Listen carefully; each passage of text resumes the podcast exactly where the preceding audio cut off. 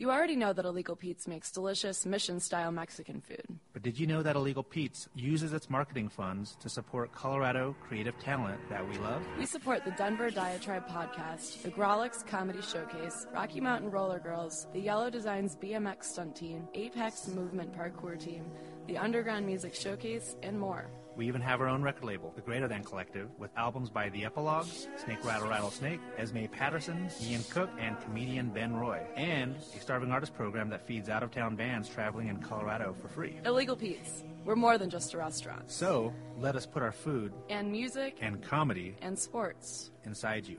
Please.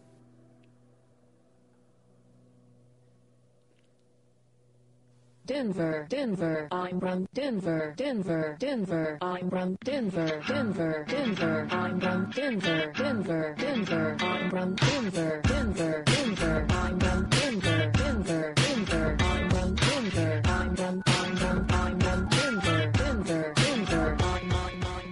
Hello, and welcome to the Denver Diatribe, a weekly podcast of news, culture, and stuff as it pertains to Denver, Colorado, soon to be the patent capital of the Rockies. I'm Vanessa Martinez. Joining me today are my co host and today's sound engineer and editor, Josh Johnson. Howdy, Josh. Good morning. And we welcome local writer and reporter Caleb Hannan. Thanks for joining us, Caleb. Thanks, guys. Uh, this week we're talk- taking on drunk biking in Denver, joke stealing online, and a pit bull killing in Commerce City before asking Caleb about the coming patent wars. Is Denver prepared? And the latest act in CU's football drama. So, Caleb, I was going to uh, start by welcoming you to Denver, but you actually got here eight months ago. Yeah, but it, it, it still feels new. So, but thank you for that. Yeah. Um, so you recently uh, penned this feature for, well, you didn't recently pen it, but it, it recently ran in Westword. Um, we're going to get to that later. Um, but first, let's uh, get to know you a little bit. What brought you to Denver? Sure. Um, the best answer to that is that my wife and I really just didn't like Seattle all that much. Uh, we we like the people, we like the people we worked with and our friends, but um, we were just kind of miserable for ten months out of the year because it doesn't. There's no sun. Uh, so yeah, we moved here in April. Um, we both quit our jobs and just wanted something new. Awesome. And you were the uh, editor of the Seattle Weekly, which is Westword. Ci- Managing editor. Managing editor. Yes. Okay. Yeah. And Second in editor. command. Right. Yeah, we all know the managing editor does all the work anyway. It's true. Yeah. the editor is just a figurehead. That's right. Yes, Totally. of course. Um, so, Caleb, uh, you, you live in Baker. That's correct. uh, have you in the last eight months um, have you identified or, or found a, any go-to bars or coffee shops something that's kind of becoming your standby Yeah. Um, it's it's based on laziness. It's of course they always are right. So I'm two blocks away from this new place called Gary Lee's, uh, which is an awesome bar, and Skyline, um, which is great. And there's a coffee shop near me called Bardo or Bardo Coffee House. I don't even know the name. I just go there, and so, and, and I guess soon to be Illegal Pete's next location. I will. I'm going to be a neighbor. yeah we just talked to those guys downstairs and their their location that's opening on broadway is going to have a beer garden Yeah, and which is bocce. pretty yeah and bocce I'm which is really You grow exciting beer. you know don't you grow beer josh i thought you did um, so uh, caleb I'm, I'm curious do you bike Uh, no, no. What do you mean you don't bike? uh, yeah, um, I I did like I, we took our bike from Nashville to Seattle, and then Seattle is just all hills and all rain, and my wife is very anti anything that might put me in danger, so it was pretty much nixed. And we sold I sold the bike before I came here, Oh. so no bike. well that um, might that might be a good thing i don't usually ask people in the first five minutes of Do I lose conversation cred? if I took the bus here. Does that No, help? that's great. I mean, Okay. I, I, I'm, I'm using it as actually as a, as a seg into our first newsy I newsy didn't bit. even realize that. That was that was a forced segue. It totally was. But uh, I, I I don't bike either, so this Okay. isn't going to impact me very much. I do, however, bike when I'm drunk. So, um, which takes us to our first newsy bit. In response to a recent citizen complaint, the Denver Police Department has announced that it will begin citing drunk bicyclists with DUI, which is uh, state law. Of course, this is causing a stir in some of the bicycling community, um, namely for people who participate in the Denver Cruiser Ride, which is basically a bar crawl Yeah, they're uh, all on drunk. bike. Yeah. Um, and and honestly, for me, I I think it's a little bit uh, disconcerting as well because, as I said, I, I ride my bike. Um, I, I choose to ride my bike often when I know I'm going to be drinking. So it's better than getting behind, you know, the wheel of a car. Um, Westword is covering this news and interviewed a researcher with BicycleLaw.com, a law firm that represents cyclists, uh, which claims that drunk cyclists are only a harm to themselves, not others. Yeah, because you're not. I mean, you could hit a car. You could. You're not unless it's a pedestrian. You run down a pedestrian, but still, it's not going to be that bad of a, you know, injury. You want to test that? Yeah. Well, you know. I'm, well, I was going to throw this to you. How do you feel about the news, Josh? I think you it sucks. I think it entirely sucks. You know, and I, I don't think that it should be. I mean, it, it, would it? Are they going to go out and look for people drunk biking? If something happens and you're and you're you know responsible for injuring somebody, then then address it. I tend to agree. What about you, Caleb, as a non-biker? Yeah, I mean, yeah, and I think if you talk to cops, they'll, they're, they'd probably roll their eyes at this too. You observe the the spirit of the law, not the letter, and it's great that some Colorado police officer went and actually studied the law book and found that you know they weren't doing what they were supposed to, but whether that means they're actually going to enforce it. I mean, I, I've never been in one of these cruiser rides, obviously, because I don't have a bike. But if cops start hanging out outside of it, that that's sucks. Yeah, That's- they're already there. But what are they doing there? Like- Just you know, nothing usually.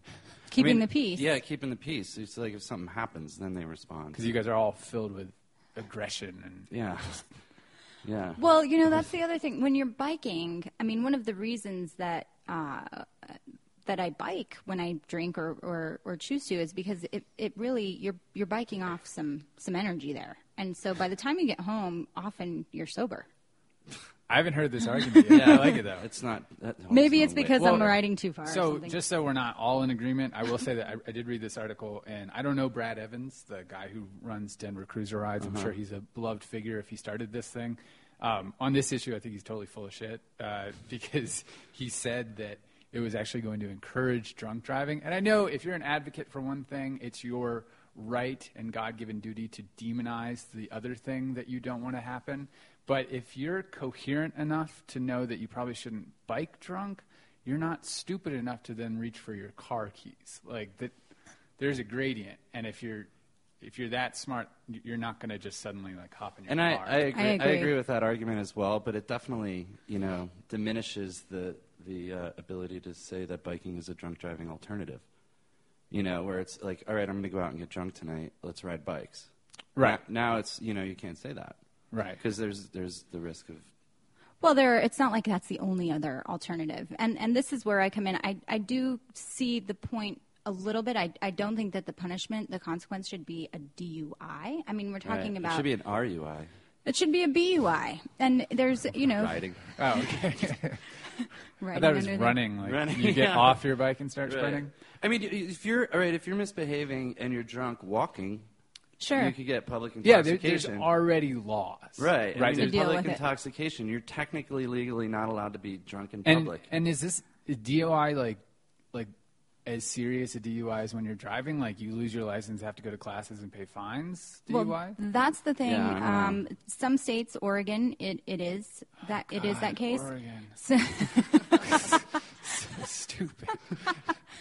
um, but it, it's not clear, at least from the articles that I read, uh, what that is going to be exactly. Right. We don't have a test case yet, right? no. Uh, Okay. I, I actually I don't know that there have been BUI arrests in Boulder, and I know people in Fort Collins who've gotten BUIs. But campuses tend to have their own laws around this, so they issue bicycling under the influence tickets rather than DUIs. But these are the these are students, just tickets. They're they're tickets and fines. There's okay. usually not jail time, right? N- not unless you are doing you've done something really terrible. In Right. Boulder, a guy ran a red ran a red light while he was drunk, hit a car, um, On his and bike. then hurt on his himself, bike. right? He didn't. I don't. like he did. again, like did that poor himself. car. You know, it just I don't know. It's not going to be able to This, handle this it. citizen that, that lodged the complaint as well, you know his story. No. Hmm. He was on his scooter drunk, and a bicyclist who was also drunk hit him. And he's like, Well, how come I get a DUI when I'm riding my scooter? Well, you can go 45 miles an hour on a scooter. Hmm. I mean, there's the potential to really like you could run and they're somebody incredibly dangerous. How look at the accident rate on a Well, scooter. Right. There should be an equation. Like you take into account the heft of the vehicle times the speed or whatever that you can actually max out on, Yeah, and then right. that equals your penalty. Like Right. big ass truck, you know, four tons. Planes. there's a there's a movie about that. Is there? a Yeah, topical. Pilot? Well, there was. Remember when they came? Uh, it came out that a lot of the pilots were. Yeah. But Having Den- Denzel, Flight. you know how he flips the plane, right? He does that when he's like drunk and high. Yeah, it's supposed so to be a great movie. It's a tearjerker. I, well, I think you know the biggest the biggest issue here, and, and Josh, you mentioned it. And we well, we all have is is there going to be some kind of profiling that goes on with this just because you're on a bike, um, and that's the thing that con- that really concerns me. if you're most. wearing a bandana around your neck, are you instantly a criminal? Like, In New Jersey, if you're riding a bike, you just assume that the person has a DUI. because because there's no other reason. To, no other to bike. reason. Yeah. You think like it's New Jersey bikes are for kids. I think Yeah. it's kind of like that. Used no, to be Cleveland's like that the same way. Is yeah, it? there's Yeah. no reason otherwise No. to, to go biking. no, Yeah. you have a DUI. Well, I'm going to take uh, the newsy bits uh, for a dark turn and uh, take a look at Com- Commerce City on Saturday, where police responded to a call of a dog on the loose by um, tasing it and then shooting it and killing it. Uh, their actions were caught on a cell phone cam. The dog, however, was not threatening the neighbor who reported it to police, nor was it apparently threatening other people. It was simply roaming loose around the neighborhood. Um, and it happened to be a pit bull. Now, Next. Commerce City, as Diatribe co-host Jared Jacang Maher has reported for feature articles in the past, is one of a handful of cities in the state with a breed ban on pit bulls. Um, Denver and Aurora also have bans. So it's kind of hard not to see this as breed discrimination, at least until we get more information, you know, from the police, if we do at all. Um, but what do you guys, uh, what do you guys think? Is this is this something that you think maybe the cops responded to the way they did, which was obviously atrociously, um, because it was a pit bull? Sure. I So- mean, the pit bulls. The, people are afraid of them. And the, the thing about this, we watch watch the video. You know those stick leash things. You watched the video? Mm-hmm. I watched I it. couldn't. I couldn't- I couldn't do it I either. did it. I watched it, and they had the dog on one of those stick leash things. So it's not like the dog He was already restrained. Yeah, so Yeah. the dog was restrained.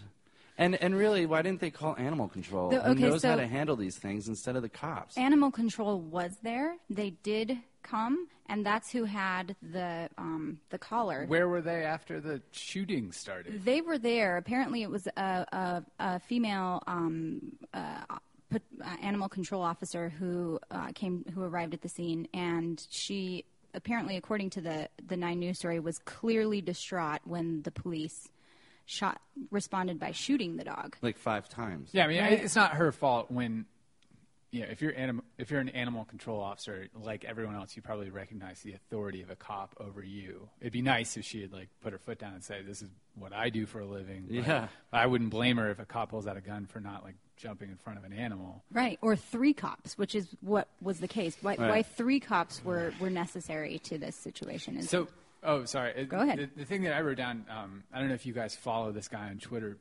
There's a reporter by the name of Radley Balko who used to write for Reason Magazine, now writes for Huff, Huffington Post. He's basically like the chronicler of all the terrible things that happen when, when cops pull their guns out.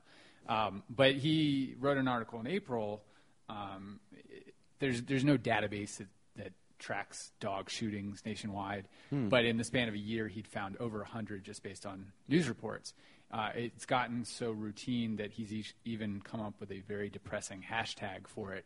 Every time there's a new story, it's hashtag puppycide. Uh, so this this isn't new by any means, but the the thing that he sort of like looked at specifically is after these shootings, what kind of training program do cops have in these cities for dealing with dogs? And in April, he, he went and called like all of these places that had recently had shootings that said, you know, have you trained your officers at all? Is there anything that's mandatory already that they just didn't follow protocol? Not a single one of them had training before or had instituted it after. Um, that's all horrible news. Uh, the the good news that happened like two days ago is that two cities in Texas, um, and not small cities, Fort Worth and Arlington, both announced that they were going to start mandatory training uh, for their officers. I think the one in Fort Worth is an eight-hour course on how to deal with dogs. and um, And this is for the police officers. This is for the police. So some enterprising journalist who's not me should call Commerce City and you know see a if they have anything on the books right now, and b if they're going to change their policies at all. Because Right. I mean, the you know apparently this pit bull was restrained and horrible, and it should have never happened. I mean, this is this is a recurring theme. I, I wrote down the list of dog breeds that had been shot and killed: uh, Chihuahuas, miniature Dachshund, Jack Russell, puppies, uh, and in various stages of restraint, either chained, tied, or leashed. I mean, they're not all like that, but these are just some of the cases that he'd found. So there's clearly an issue, and you could tie it to some larger thing about the increasing militarization of police and how willing they are Right. to do no-knock raids and all this other stuff. Um, God, you could even tie this back to the drug war if you wanted to. But this willingness to just like pull out your gun and use it or your taser on some small animal that may or may not be causing you harm. Um, at least there's like some bit of good news recently because, as this case shows, it all seems to be bad for the past couple of years. Yeah, that's just terrible. And and I actually, from a, a personal responsibility um, perspective, I think we've just it, it kind of exhibits how we've gone too far. W- w- Everybody, I believe, knows that animal control is available. Why would you call the cops instead of calling animal patrol, animal control, in this situation? Um, and and not just here. I mean, God, I was, you know, our neighbors where we are right now decided to call the cops because our car was parked just like an inch into the yellow zone. It's like people like, why don't you just come and knock on the door You're if it bothers you that much? You Yeah. know, it's like why is why are police uh, the default? Why are they the or or the first people that we go to when it's not necessary? Why do people think- call nine one one when it's not an emergency? Well, I don't know. I mean, uh, uh, not, I think the guy that, that made the call's an idiot. Frankly, I saw him interviewed, and and uh, but but still, I think that when you have, if you were to have a dog outside that was barking, your first thing would be to call nine one one. They figure out who best to send. See, I guess I you know, think, I mean, it's don't really, it's not. Yeah, I mean, it, I I don't know. They they send ambulances, fire department. You know, You My- call nine one one if there's an, a, a perceived emergency, and a dog outside. Yeah, I mean- barking could be perceived if it's small children and such. Who knows? It seems like I we're mean, all dog people, so we're not. Right. We're approaching this from a certain perspective. I have sympathy for the people who see a loose pit bull and freak out a little bit because you have a right to freak out. Sure. It's not the breed; it's the owners. But Right. those asshole owners buy pit bulls and chain That's them right. up and teach. and them it was an aggressive. unfamiliar dog that was Right. It was staying with a neighbor. Sure, I get that. I guess it's and this is a personal thing. I just I, mm, I, I don't want to have cops. You're just in still the mad at your neighbors. I don't want to. Yeah, I don't want to have cops. No, you know that's no. like my last resort. If I Right. if I hear a woman screaming or I see somebody being assaulted, of course I'm going to call the cops. Sure. But I'm not going to call the cops uh, uh, as as a matter of you know being afraid of something. I'm going to try and find another another a way around it if I can. But No, that's sure, that's just me. Yeah, it's still their responsibility though. If you if you are tasked with owning a gun and protecting people with it, you you don't pull that gun out on a dog that's restrained. Like that's that's Right. their it ultimate responsibility lies with them and beyond them lies with their bosses to make sure, you know, it sounds easy to us to think here's your 30 second course, don't shoot dogs. Yeah, I mean, But- they, if there's a bear in a tree, they dart it and relocate it. Exactly. You know, like why didn't they dart the the dog? In their defense, bears are terrified of us. That's why they're in that tree. Yeah. But dog, it's not like a pit bull scampers up an oak tree when it sees people. Like, But that is a good example of, you know, do people usually call the, would that guy have called the police if there was a bear in the name? Probably. yeah. guess I mean, if that guy's an who to call. idiot, he might have called the police if there was a squirrel. Like, Right. So Yeah. Dead squirrel in the street. let's not use him as baseline. Yeah. Well, okay. Let's let's move on to it to the next newsy bit. Um, an out of writer, an out of work writer in Boulder thinks he's poised for a comeback after a movie blurb he wrote more than ten years ago was recently unearthed by Jay Leno and made some decent rounds on the social networks thanks to some star power by the likes of Jack Black and the dude who played Sulu in the original Star Trek. Who's influential Yeah. on the internet? He's great. Out and proud, too. Yeah. Problem is, the writer, this Boulder guy, uh, Rick Polito is his name, isn't properly credited for the movie blurb, um, which in its reincarnation is being referred to as a joke. Um, and it's one of many blurbs he wrote for a column that was briefly syndicated before it flamed out. The joke in question is an alternative take on The Wizard of Oz, um, and, and I'm going to read it. Transported to a surreal landscape, a young girl kills the first person she meets and then teams up with three strangers to kill again. It's a good joke. It's so funny. yeah. So he's got, you know, he, he wants some credit for this. What do you guys, as writers, you guys both know? Do you think uh, do you think this is a good the Daily Camera is a good place for him to look for for some credit? Maybe I don't know. I can see why why he would want credit for it, but it's kind of these things get lost, don't they? I mean, especially after so long, and when it goes viral, it's really becomes property of the internets. Right, and and that story kind of veers into like this guy's just a sad sack. Like it, Yeah. it goes to he moved to Boulder with his wife, and then he got a divorce and lost his kids. And you're like, oh my god, I feel so bad for this guy. Right.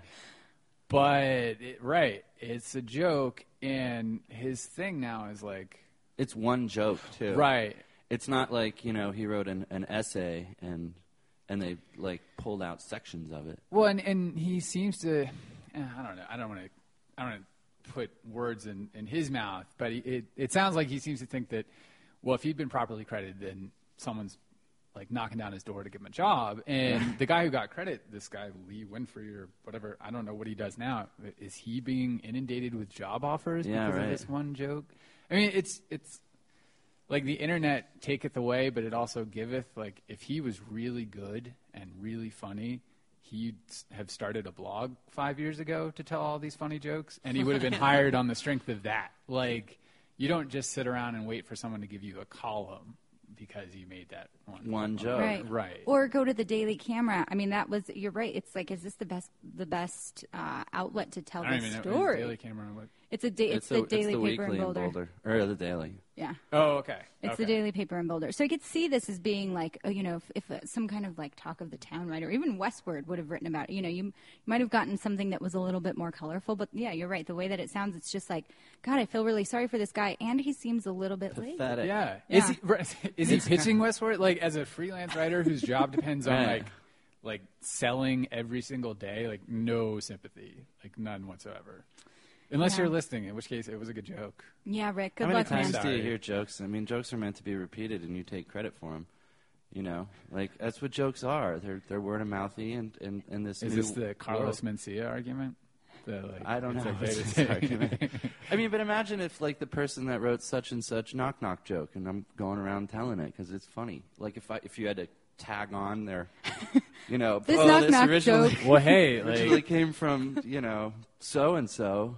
This knock knock joke by Josh Johnson.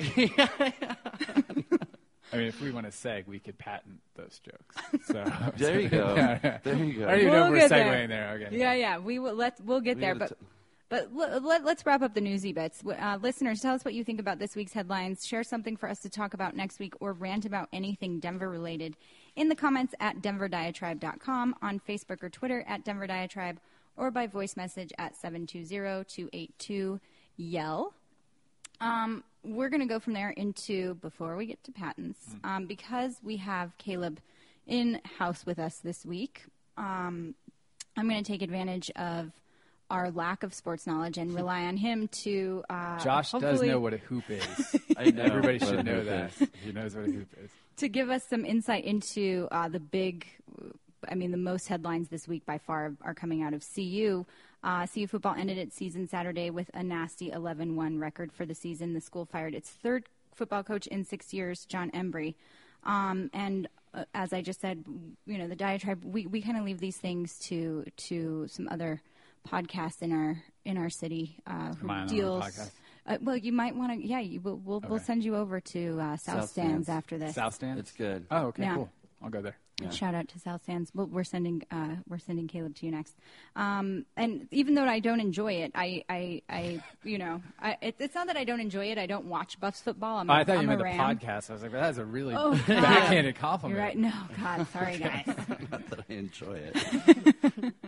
Um, so it's it's clear there's a coaching dilemma here. Um, CU's had you know they've in 2005 dispensed with Gary Barnett, Dan Hawkins, who there was a lot of hoopla around, uh, was fired in 2010 with three games left to play in the season, and now Embree. Um, Caleb, from the perspective of a sports fan who's fairly recent to Colorado, what is what's your take on this? Um, Yeah, I actually I didn't know I had a take until I started looking into it, and I think I might write something about it. Uh, hopefully tomorrow for this website called Grantland. Um, pitch them on that today because it's well. First of all, it's fascinating. Like even if you don't like sports, it's just great theater because we've got race and we've got like a public institution screwing up, and you know it's just it's fun for an outsider. Um, so the the basic gist is that Jon Embree, uh, who I think was a former, he was a CU grad. I think yeah, he played here He played at CU under uh, Bill McCartney. under Bill McCartney, Yeah. who was also a defender of his. Yes. Okay, I didn't know that. Nah, nah. Okay, I learned that from my husband, actually. Excellent. um, so Jon Embree gets two years, goes I think four and twenty-one, including one and eleven this year. The first year in ninety years that Colorado has not won a home game, uh, and I think the state is what hundred years old. So it's pretty much like the first time ever. Uh, he gets fired last Sunday has this incredibly emotional press conference where I don't think it was there that he first brought this up, first played the race card. I think it was later. Um, I think the press conference was like him holding back tears and like just talking about how much he loved his players and his players were giving him huge hugs afterwards. I mean, just as far as like TV goes, like that's not what you usually get. It was amazing. Um, however, however, so uh, there's a lot of people are sympathetic towards Embree because of this. He, he got his kids' grades up. He, they loved him like a father, all that. But he basically implied that if he hadn't been black, he would have gotten another year. And this was the reason why he was fired. Uh, so when I first read that, I just I wrote down a list of names here, and, and bear with me. Uh, David Shaw at Stanford, James Franklin at Vanderbilt, Charlie Strong at Louisville, Kevin Sumlin at Texas A&M. So the thing that connects all those guys, they're all black. They're all head coaches in college football. And it would not be a shock if any one of them won Coach of the Year honors. Uh, they are not only going to stay at their schools, they might get poached by bigger schools. And if they're smart, they're talking to their agent right now about negotiating a enormous contract ex- extension at the end of the year. And what connects all those guys is they're winning. Um, Jon Embree lost at home to Sacramento State. Now, have you guys ever heard of Sacramento No. State? Right. So this wasn't like a conference rival. This was at home. The second game at home is where you, you know, you schedule the powder puffs, the team that's going to make you feel good about yourself going on into the harder part of your schedule, and that team beats you. Um, that's So he sucked. that's disgraceful. Yeah, I mean, it- the argument from his side is, well, two years in, a lot of coaches have sucked, and then in that third year, we might turn it around, which is possible. But if you're an athletic director who's already hired a coach who sucks, and your job is on the line, then you have to do something. Yeah. So, They also um, gave him a million and a half what to go away? to go away. Well, the buyouts. They, yeah, the buyout, You know, the- his contract. like so Which that- they had to do with Hawkins as well. This Yeah, are the they still one. paying Hawkins? They may be. There, I mean, there there are universities out there that are like paying paying three coaches right now hmm. because you just get these ridiculous like ten year Yeah. extensions. Everybody knows you're not going to do it. So that's not uncommon. No, no, one and a half million dollars for a buyout. That's like pocket change. Like that's cheap. I mean, obviously, if you're a taxpayer, you still get rightfully pissed off. But as a sports fan, you go, "Oh, they got off lucky. Like, yeah, good for them." he's definitely you know got some time and finances to figure out what's next for him. Yeah, yeah. So uh, okay, but the the the like the icing on the cake is that um, so there's this group called the Black Co- uh, Coaches Association, which, as you might imagine, advocate for more black coaches in college football. And I'll preface this all by saying, like, most administrators, most ads around the country are white, and I think it'd be naive of any of us to say like that white guys probably have an upper hand. You know, they've been in coaching longer. Um, that's slowly changing, but that takes a really long time. But the Black Coaches Association, who would scream bloody murder if they saw any problem with this, this is a quote from their head. Um, he, said, You know, I think it all comes down to that Sacramento State loss at home. Quote, what can you say about that? So, like, like the guys who are, I, I don't know who pays dues to the Black Coaches Association, but the guys who should be advocating for Embree are basically saying, like, yeah, I kind of got what he deserved. Um, but that, as you said, that hasn't stopped people like his mentor, what was his name? Bill McCartney. Bill McCartney from coming out and saying he didn't get that extra year because he was black, and you know that's that's like throwing a bomb in the middle of the room.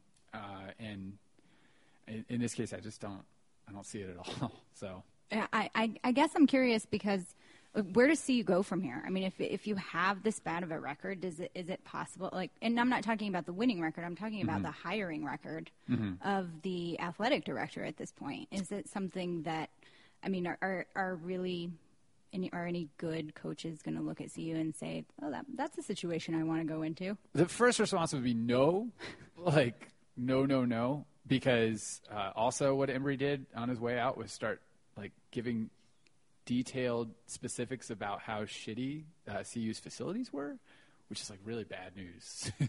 Like what? Like the He- lockers stink? no, he said, and I don't, I haven't seen anyone like from the Post or anyone verify this.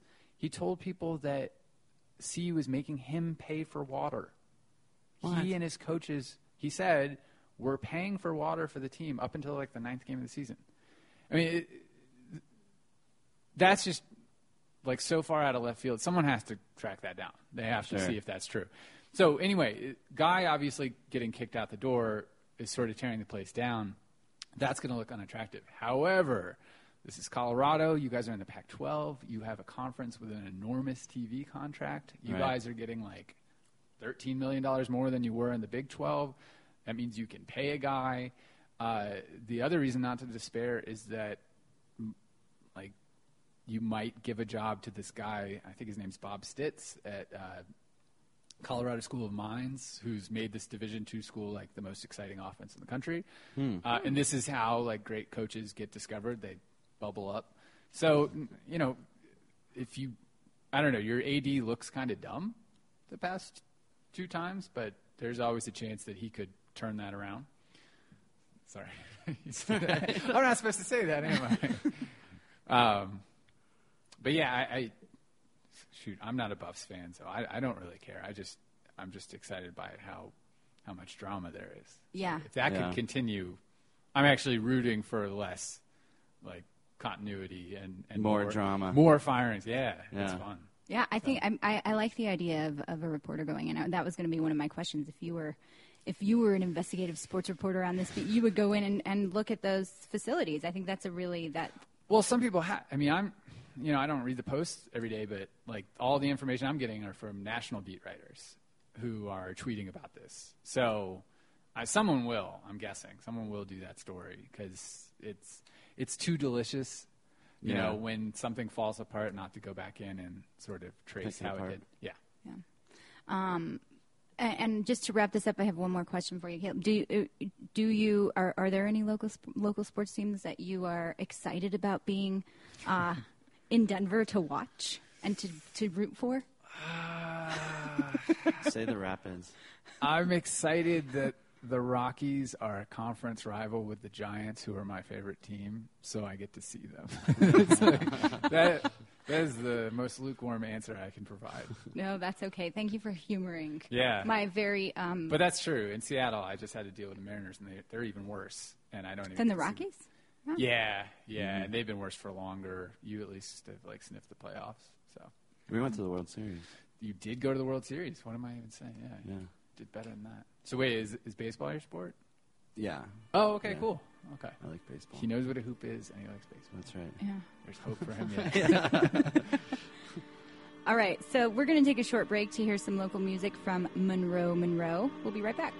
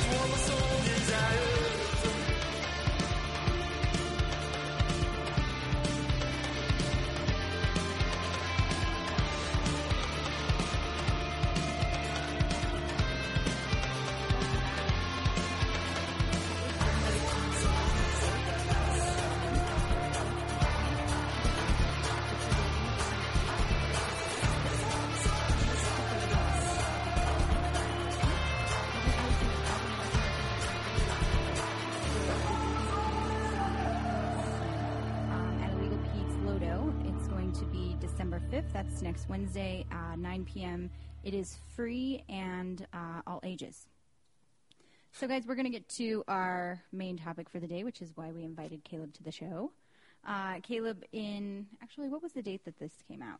Let's flip to the front. Uh, oh, let me flip some more. We're looking at a November 8th. So the November 8th cover of uh, Westword is headlined The New Cold War. Colorado will soon be on the front lines of the costliest battle in the high tech world. Um, this story is the is the feature that I've been saying Caleb wrote. And Caleb, on this day, November 8th, um, there was some, some big news for Apple regarding um, patents, and we're going to get into this story through that anecdote. Yeah. What's the gonna- What's the overview? What's of the of the the Cold War? The Cold I mean, I read the story, but just sort of, you know. So the the the anecdote is the, the day it came out, and and this is just sort of a way of, you know, when when I told people I was writing about patents, my first jokey response was, you know, uh, please don't close your eyes because it sounds incredibly boring. Um, it turns out that it's not, and and one way in which you can sort of tell this to people who otherwise wouldn't care is the day that this story came out. Apple had been trying for years, Apple a company we all love, I'm sure, had been trying for years to patent a rectangle with rounded corners. That's it. So uh, your average iPhone or iPad, that simple design, which you wouldn't think should be protected by the full weight of patent law in America, now is. Uh, so the the whole story is just about the complete absurdity of the world of patents, especially the world of patents when it comes to smartphones and technology and all the stuff that we use every day. And to highlight that absurdity, I don't, I don't think I could have had any better timing than Apple getting that. And then, as I told you, a couple days later, Apple got the finally got the patent for the page swipe, uh, where you move your finger across the phone and it looks like a page of a book is turning. Right. Again, something that you would think is just, oh, it's like a cool little feature. No, now protected. Um, and protected by a company that has more money than anyone in the world.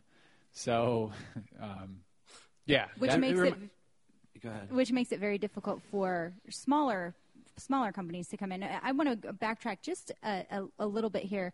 We we talked about this on a show a while ago, but the reason that um, this feature uh, Westword featured this um, story on the cover is because Denver is is soon to be the home of the patent office uh, of a patent office satellite office. Yes. Um, and this is the first time that the U.S. Patent Office is going to have satellites outside of Washington D.C. Is that correct? That is correct. This is this won't technically be the first one, and there's a small backstory as to why Denver didn't get that, and maybe why they should have. It, when it opens, it'll either be the second or third, depending on who gets it open first. But yes, in the previous 200 years of history of the Patent Office, it had been only located in Alexandria, Virginia. It hadn't gone anywhere else for very um, you know, basic reasons. And now there's one open in Detroit, and as of 2014, will be open in Denver. So the, and and this is something that uh, that Denver it's the headline it, it's big news and it's obviously something that I think is going to create uh, a, a pretty regular beat if not um, at, at least it's going to be in the wheelhouse of a lot of business reporters around here. Um, so it, it's something that I anticipate we'll be you know talking about a lot. But for the sake of Denver. Um, I think one of the things that's so that's catching most people's attention, as you said, you know, sometimes the word patent, it's like, well, this might not be so, you know, juicy, but people are saying, oh, well, this is going to bring a lot of um, business to the area. This is uh, going to really amp up our our startup communities and and give us a lot of um, you know, and really put us on the map this way. Uh, but the story that you tell here is really, uh, you know, when we talk about this war, uh, the war metaphor, the Cold War metaphor, is comes from this proliferation of patents, and it's not just people uh, or inventors going, uh, you know, down to, as I said before, the patent shop to get a patent. There's, um, they're they're using them as as weapons. Tell us a little bit about how they're used as weapons. Sure. So, um, if you don't mind, I think this is a good place to talk about just where the story came from, and that kind of helps explain it. So, uh, as I said before, my wife and I lived in Seattle for about three years, And I was an editor there. It, it obviously, it was my job to keep up on the news, and I just kept hearing about this company called Intellectual Ventures. Uh, it's short for, or it shortened with IV. So IV is this company that was started by this man named Nathan Myhrvold, who is so interesting that Malcolm Gladwell devoted about 10,000 words to him in the New Yorker. Uh, I mean, Nathan Myhrvold is like the geek Indiana Jones. He does like month-long expeditions to Montana to dig up dinosaur bones, and at the same time is a billionaire from his time at Microsoft. He's he's fascinating. He's brilliant. He is also a harbinger of things to come in this world. And the reason why is when he left Microsoft about 10 years ago, he got a bunch of very rich people and companies to give him billions of dollars to go out and acquire patents.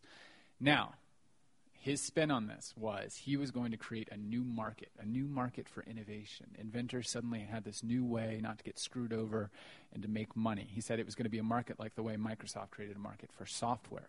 So there's this guy, Seattle's split by lakes. I'm on one side, he's on this other side with this big factory. And every couple months, some journalist goes in there and is just wowed by what's in there. Okay, because it's Nathan Myhrvold he's got all these amazing futuristic sounding projects like a uh, laser that kills mosquitoes that have uh, disease. He holds these roundtables with these brilliant minds like Bill Gates and Steve Ford, or who am I even thinking of? Paul Allen, excuse me, where they sit around a table. Malcolm Gladwell got to watch this, where they sit around a table and just throw out amazing futuristic ideas and then say, "Can we patent that?" I mean, eh, for a writer, you know, you understand why this is this is catnip. this is this is an incredible thing, but it's you know the closest analogy for him is Wizard of Oz, because while he's saying this is what we're doing behind the curtain, what they're really doing is buying up all these patents and setting up all these shell companies, over 1,500 at last count, and going to these large companies, let's let's say a Samsung, and saying like, you get around a, a, boardroom table like this, Nathan Myhrvold on one side, representatives of Samsung on the other side, and they say, listen, we've got this stack of patents. We don't even know what's in them, but we know they probably have something to do with the, the work that you do. And instead of going to court with us, which is going to cost you millions of dollars and years of your time, you can just pay us a licensing fee. Now, if you've got a if you if you like Nathan Myhrvold, he's just a brilliant businessman. If you don't like him and don't believe in what he's doing, um, he's like the mob. He's basically blackmailing yeah. you. Yeah, it's extortion. And so the name for people like Nathan Myhrvold are patent trolls. So I'm in Seattle, and all of this crazy stuff is happening just across the lake, and I don't know how to write about it. I know that occasionally there are some you know, unflattering profiles, but most of them are just some dude going in his warehouse and going, "This is awesome." So uh, it it caught my attention there, and um, literally in transit from uh, Seattle to Denver, I figured out how I could write about this, and um, I forget where the question started. I hope I got there. No, I hope well, I got to the answer, but uh, but Nathan Myhrvold is not. He's not the cause. He's more a symptom of a larger problem in these industries um, with patents. Um, so it, he was just the first guy who was like, I gotta, I gotta look more into this. yeah. Well, this has really uh, created a, a, a a thriving, or it's it's helped proliferate the amount of of uh, lawyers, IP lawyers Yes. around these issues. And I'm I'm I started to think when I was reading your story, I'm like, is this going to really bring as much uh, tech innovation to this area as it is going to bring uh, more lawyers to Denver? Or I mean, it just it starts to it really starts to get scary in that I- start to wonder: is this is this really doing something for innovation, or or is it is it uh, discouraging people? This fact that you know you you might be building or creating something that somebody already has a patent for, and it's just going to Right. destroy your your confidence, your idea, your business. Well, if you're worried about Denver, don't worry about Denver. I got off the phone with one IP attorney here, and I basically, at the end of the conversation, was like, I should probably buy a home now, shouldn't I? He was like, Yeah, it'd be a good idea because it's just going to, you know, bring a lot of great jobs and people will make a lot of money here. Um, innovation, yeah, you're right. Boulder is the second biggest startup scene in America outside of Silicon Valley, and that's happened without a patent office being here. Sure. So if you just look anecdotally at that sort of evidence, you're absolutely right to bring up those questions. Is it going to help innovation? I have no idea. But there are a lot of people who don't think the patent system at large does and actually stifles it. Um, so In uh, in in this month's issue of Wired, they Mhm. have a Q and A with uh, James. Is it James Dyson? yeah, the guy who created the vacuum. Yeah, right. Who's probably you know the um, at least from a consumer product standpoint, like the big inventor these days. And they brought out up patents and do patents inhibit creativity or like in what he thinks about open sourcing and things like that.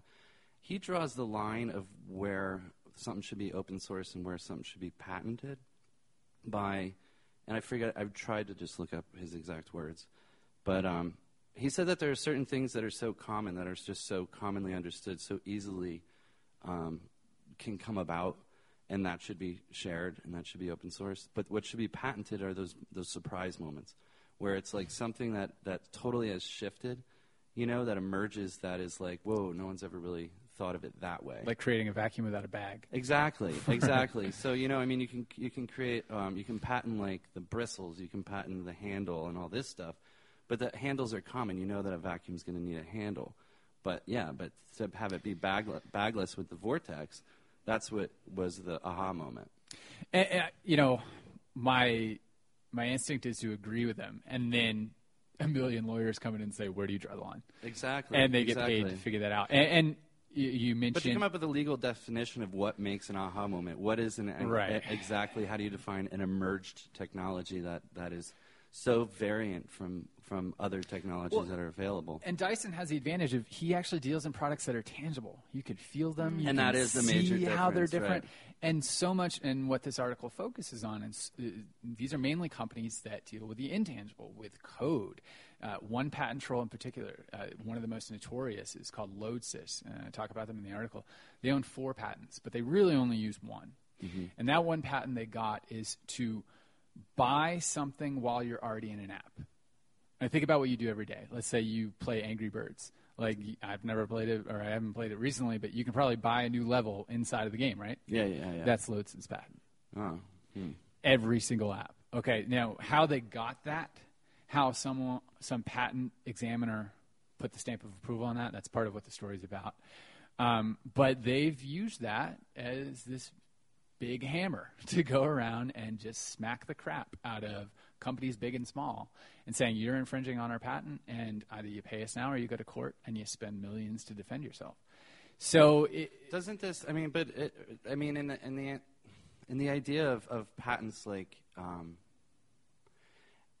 causing creativity, because then you feel like like if I'm going to work on this and I'm going to invest in this, then I want to make money off of it. But Right. the, at the same time, it inhibits because how isn't it cost prohibitive for somebody to create an app? Like if they're going to do sales in it, because you have to pay. yeah, and, and there's And, and then down the line of all the hundreds of different people you have to pay off to do a very simple app. Right. So the the guy I talked to, uh, his name is Craig Hockenberry. He was just this guy working in his house in North Carolina. He owned this company that created, um, I think it was, I think TweetDeck.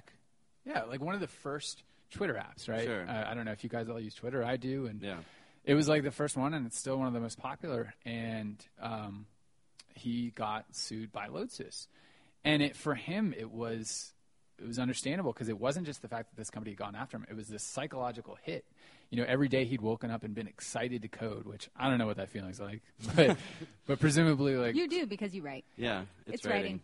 Okay, there you go. All right, so uh, maybe I do. But uh, he, he woke up every morning, was excited, and then suddenly someone was saying, "What you did infringed on us, and we're gonna take you for everything you have." And he got depressed, Sure. which we can all understand. This was a threat not only to his livelihood, but to the thing he was passionate about. And there was a quote he had in the story. He was just like, "What are we missing?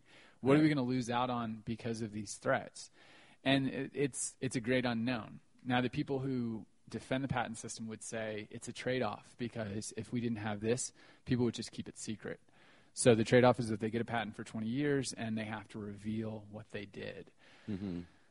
But that's I don't know, it's just kind of a weak argument because um, your whole point is to get a patent as broad as possible. As I said before, Apple, a rectangle with rounded corners that Right. covers so many things Right. that it's like I, I don't need you to make that public, dude. Like I I could have thought of that. Sure. Sure. So it, it That one reminds me of um, Harley Davidson, um, which I think they finally, it was like a 15 year battle to get a patent for the sound that, it- that their V twin engine makes. And I think they finally, you know, because they had to show that it was distinctly different than other motorcycle sounds. You know, Do you know how many patents uh, there are in macaroni shapes? no, Two thousand, really, mostly owned by Kraft. Oh my god. wow.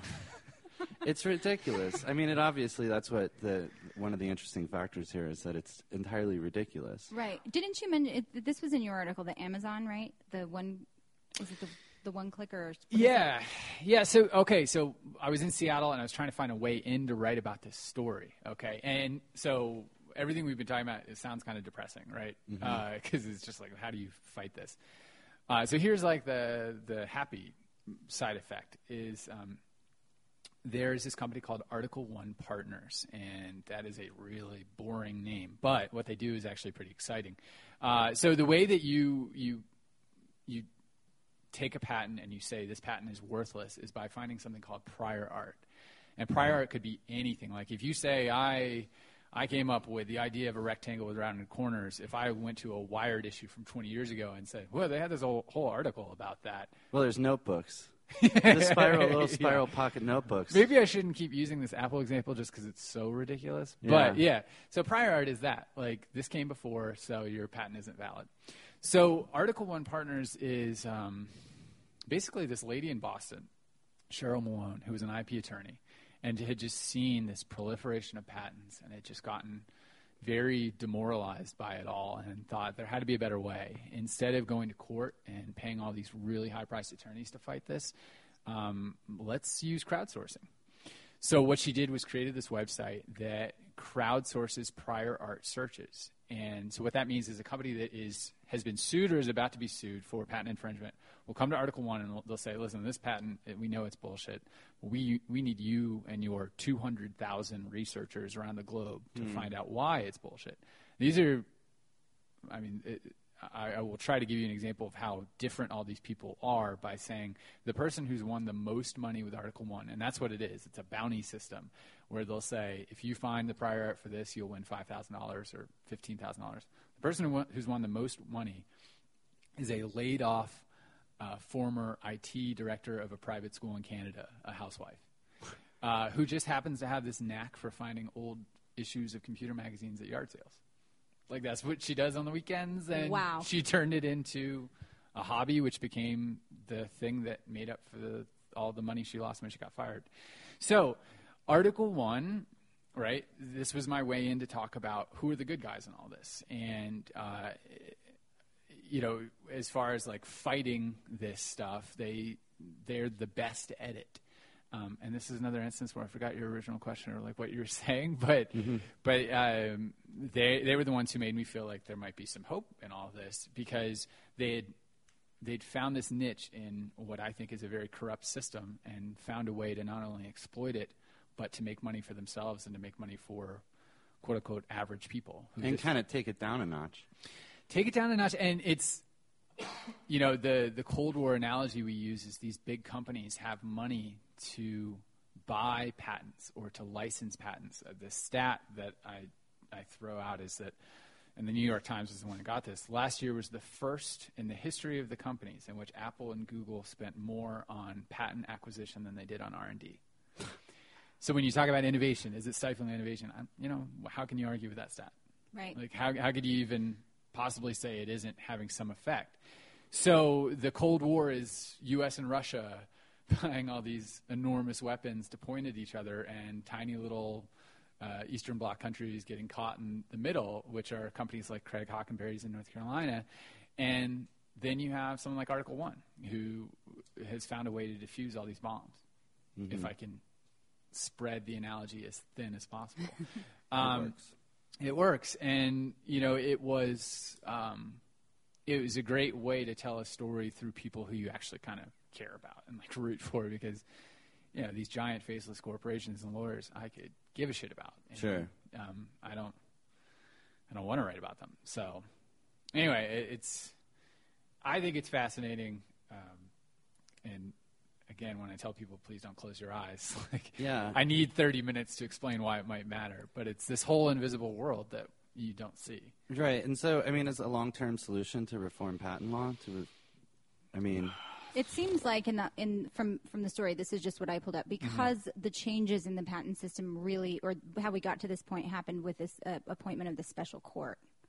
Has a lot to do with has a lot to do with there's there would have to be uh, some judicial reforms. You- There would have to be new uh, precedents set at that level. So the uh, so last year, uh, Congress passed the American American Invents Act, and for people who believe that the patent system isn't that badly damaged, this is like this is the thing that's going to help fix it. For people who believe it's very damaged, they're they're skeptical, as they should be. Um, none of most of the reforms haven't even been enacted. You know, in, in the grand way of Washington and Congress, the stuff like doesn't take effect for another couple of years. So we have no idea there are lots of arguments on one side that um, this is going to help and that doing things like building satellite offices and attracting um, more patent examiners and being able to keep them longer um, is going to help things, and it might. I have no idea. Um, if you like to tell stories, it's a lot less interesting to like predict the future and like what it, what's going to fix something and what isn't. I mean, this has been around for 200 years. There's always been problems with it. Uh, it's never going to be fixed. People are always going to be bitching about it. Um, you and I, you know, you talked about Dyson and tangible things that people can understand. For the first, I think, 40 years of its life, the patent office was in this big building, and they would actually require that inventors build prototypes. You had to build it before you could get a patent. The problem, and why they stopped doing this, is they ran out of space. And the place where they kept the prototypes, which were mainly made of wood, kept catching on fire. So, you know, Right. it, that of course that system now wouldn't work because how do you build a prototype of an app? Or I mean, I guess you can. You You can do show it to to 'em. prototype apps all the time. Yeah, Yeah. I guess there would be no storage issues. Maybe That's they should right. go back to that. But there have always been issues. People have always had problems with the patent system, and they're going to continue to. Um, my hope, and I guess the hope of some of the people, is that these non-government interventions, uh, these private sector stuff like Article One, where you give someone an incentive to fix it, will help. Sure. I have uh, I have one question that uh, is actually from a friend of mine who uh, used to work in tech transfer at some pretty big schools, um, and it, I, I sent him your article because I knew he'd be interested in reading it, and uh, asked him, you know, if, if you were interviewing Caleb, what would you ask him? And he he wanted to know if you came across in your research at any point. Um, are- there any uh, industries or product sectors where litigation isn't an issue? Yeah, um, God, it's going to take me a minute to think of it. There are some people. Okay, so the pharmaceutical corporations, they're they're cool. they think this works. Wow. Uh, they like uh, They're super secretive, though. I mean, Well, they, the- wouldn't, they wouldn't want to patent something because then they're revealing their. no, but they do. They do all the time because they get that twenty-year window where they can just make all their money But money that's back once and it's then some. released, I guess. Yeah, You know, I mean, up they to would, a they would patent like a product more than they would the process. Or the design? Yeah, but you know, so here's the difference: is that a, Method. phar- a pharmaceutical company, if they want a new drug, this is years of work, millions of dollars in research. If I want to make a new app, I could do that in my basement in 15 minutes, maybe, Right. and I could copy someone. Right. So uh, I, I was talking to one um, professor who uh, said she was at a conference. Uh, she was, I guess, at like the dais or a table in the front of the hall, and there were representatives of all these different industries talking about patent law. And someone asked, like, who ha- who here has a problem with patent law? And like, the, the, all the pharmaceutical guys were like, we're cool, like we're we're fine, and like all the tech guys were like talking over each other. So if you work in an industry where like the the price to, to get in is so high and requires Right. so much work, I think it really does work for you. You know, the patent system doesn't need a complete overhaul. That's why I, I focused on the high tech world, but it, it definitely needs some response to changing technology. Um, but yeah, I mean, the drug makers they love this, and and it, it you could make the argument that it's good for everyone. They make things public, so the generic comes out eventually. Um, it- they make their money back. They get to pay their people, and uh, eventually, people get really cheap drugs. So I think Yeah. it's working there. Yeah, that sounds reasonable, especially when it comes to something like design. I mean, that's essentially what we're talking with with the Apple. Yeah. You know, it's like this is not it's not product, it's design. Right, and I'm forgetting that there's uh, two basic categories of patents. Uh, one even might, might be called a design patent, but yeah, that that's that's where people have the problem. Yeah, that makes sense. Well, thank you, Josh. Do you have any more questions? Not right now. All right. Well, I we'll- will. we'll- I'll be we'll- full of them in about 20 minutes. Well, we're going to wrap this up and get into some love and hate. But before we do that, Caleb, um, because we talked to you about uh, so many things today, but uh, uh, you know, if people, uh, if any of our listeners are wanting to um, follow some of your work, I, I, uh, you mentioned Grantland before. Mm-hmm. Um, you blog there regularly, yes? Yeah, uh, that rela- well, that relationship just started two weeks ago. But Oh. um, yeah, I think that uh, if you want to follow anyone, follow their Twitter feed, and it's just my name. But yeah, I, I've been able to write for um, Bloomberg Business Week now uh, for featurey stuff, and Grantland is like side sports things, and uh, and hopefully within a couple months more magazines. But yeah, I mean, if you follow my Twitter feed, Yeah. you probably get more than you want. No, that's So- good. It's and and C A L E B H A N N A N. That's right.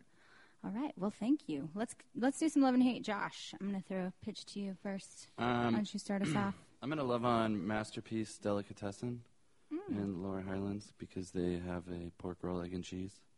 Oh, they have pork roll. Pork roll, egg and cheese. Yeah, it's a New Jersey breakfast Oh, yeah. You guys, sandwich. you guys put everything on sandwiches. Did you go to Rutgers? I did not. So, you, I grew up in uh, Piscataway, where Rutgers is, but so the grease trucks. the grease trucks. yeah. yes. Did you ever fat order the fat bitch? the fat bitch, Yes. the fat slut? You, you, These you are sandwiches. Yeah, you haven't lived until you hear a Middle Eastern man at two in the morning yelling out "Fat beach." Yeah, like it's true. it's It's, true. I think they moved them. I think they got evicted. The, the grease really. trucks. Yeah. Well, they they look like horrible, like grease fire traps. I know, and it's really it's when you take out a t- out of towners. You know, they're it's intimidating because they are. They're They like, yell at They're you. very rude. You know, a Middle Eastern. That's what every city should have, though. Chicago's Yeah. got the deep dish people who yell at, or the hot dog people who yell at you. Like, right. every They put city you in sh- your place. Yes, yeah. You know, We had one in Seattle. Is there a Denver place that yells at you? You know, there's you always hear There's of these some- places that do it as a novelty. Mm. It's like, oh, go to this place, and it's sort of part of their brand. Yeah, yeah. But they're never really. I've gone like I forget which one. There's one in Fort Collins that always say that, and uh, and the, and you, they're just the people aren't naturally rude. They're like told when they're hired, like, oh, just be short and rude with the, because we want to give this kind of East Coast air to Yeah. it. And it's it's so phony. Doesn't yeah, I mean, even the one in Seattle, he wasn't rude. He just talked to you a lot and like tried to upsell you on a pickle or a cookie. Right. So it wasn't the same. Yeah. But um, yeah, so Matt, they have a great pork roll egg and cheese sandwich, which is a Ween song. I don't know if you guys pork It- roll egg and cheese. Oh. It is.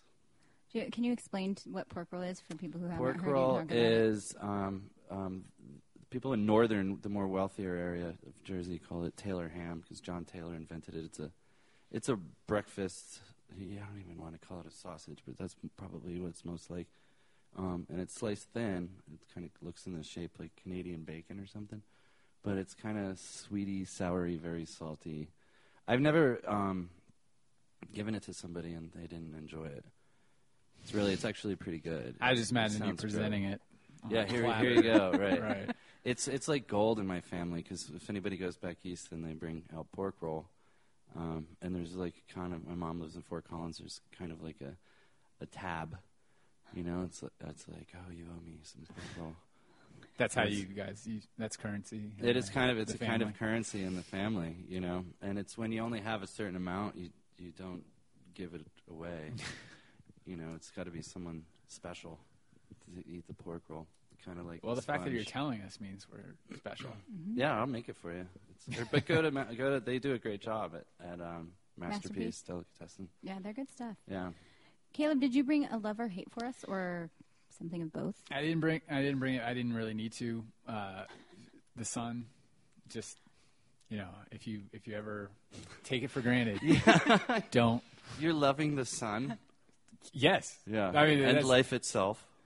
I I really I can't explain the difference. Yeah. Like I you can't see me right now. I'm I'm not like some bronze god, but in Right. Seattle it's pretty much translucent. Like so Yeah. it's it's amazing. You get these Seattle people though that tell you like, "Don't believe it. There's actually a lot of sun here." But They're just just, but we want people to think that so they don't move here. Yeah, that's. I mean, that's just.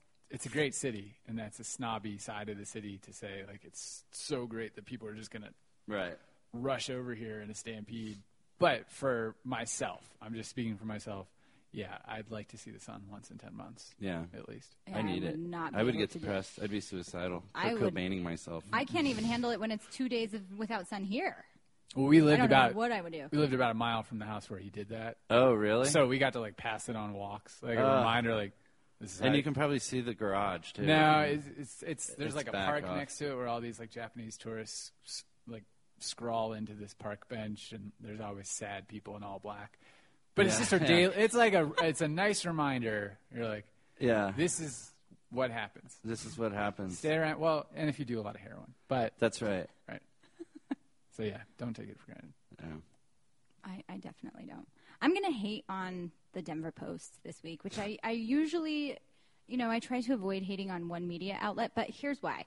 It, we had this, you know, the Black Friday, the Cyber Monday, all of this this coverage, right? Which It's not I'm news. I'm gonna hate. It's not news. I'm gonna also NPR. You suck for that because Yeah. yours is the worst coverage. They should just use what they had from last year. They could just replay what they did last year. so awful. But the post was confusing me because you know I'm I'm, reading it more regularly than usual, keeping up with it every day because I, I know I'm going to be hosting this week, so I'm looking out for headlines, and I'm so confused by the headlines that they're running here. Regard you know all about.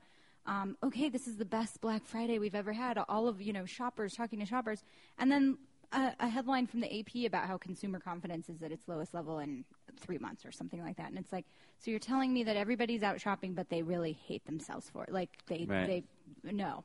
So th- uh, let's let's think a little bit more about the wire stories we run alongside of our. You know, it's it's just confusing. Well, this is like a side effect of the guy who wanted the credit for the joke. Like, this is why you're losing readers because you suck. Yeah. Like, you can't write a headline. Your website is that thing is awful. Mm-hmm. I don't even like looking at it, and you wonder why like a, a someone who can write a headline and like find the most juiciest parts of a story and put that first is beating you. Like, Yeah. Well, they they they let go of all their copy editors, so that's why you see those those really terrible headlines. And also, by the way, Denver Post, if anybody's listening, um, I RSS feed you, and like every story is coming through about five or six times, unnecessary, clogging up my RSS feed. Not but you know what the problem is? The internet. It's, It's the, the internet. internet. Yeah, You're right. It's It's the inter- totally- it's Craigslist. It's ruining things. I know. Screw you guys. Yeah. I love that. Screw you, old that. white-haired men telling us that the future is what's killed you. I know. It's it's yeah. It's arrogance. I'm is glad you brought some hate into this love fest. I know. We were getting too happy. Right. I love the sun. Yeah, that was pretty bad. that was really fun. Thanks for coming on, Caleb. Thanks for having me, guys. And that's all the love and hate we have for this week. If you'd like to share a little of your own love and hate, please leave us a brief message at 720-282-YELL. That's 720-282-9355. Our theme music is by TJ Miller from his extended play EP, and our web hosting is provided by bluechannel.com. For more information about the Denver Diatribe or any of our guests, check out our website, denverdiatribe.com, or search for Denver Diatribe on Twitter or Facebook. I'm Vanessa Martinez on behalf of my co host Josh Johnson and our guest Caleb Hannan. Thanks for listening. The birds at the words Denver, high average income, big spenders, affordable housing, good money lenders, low obesity, no need for suspenders.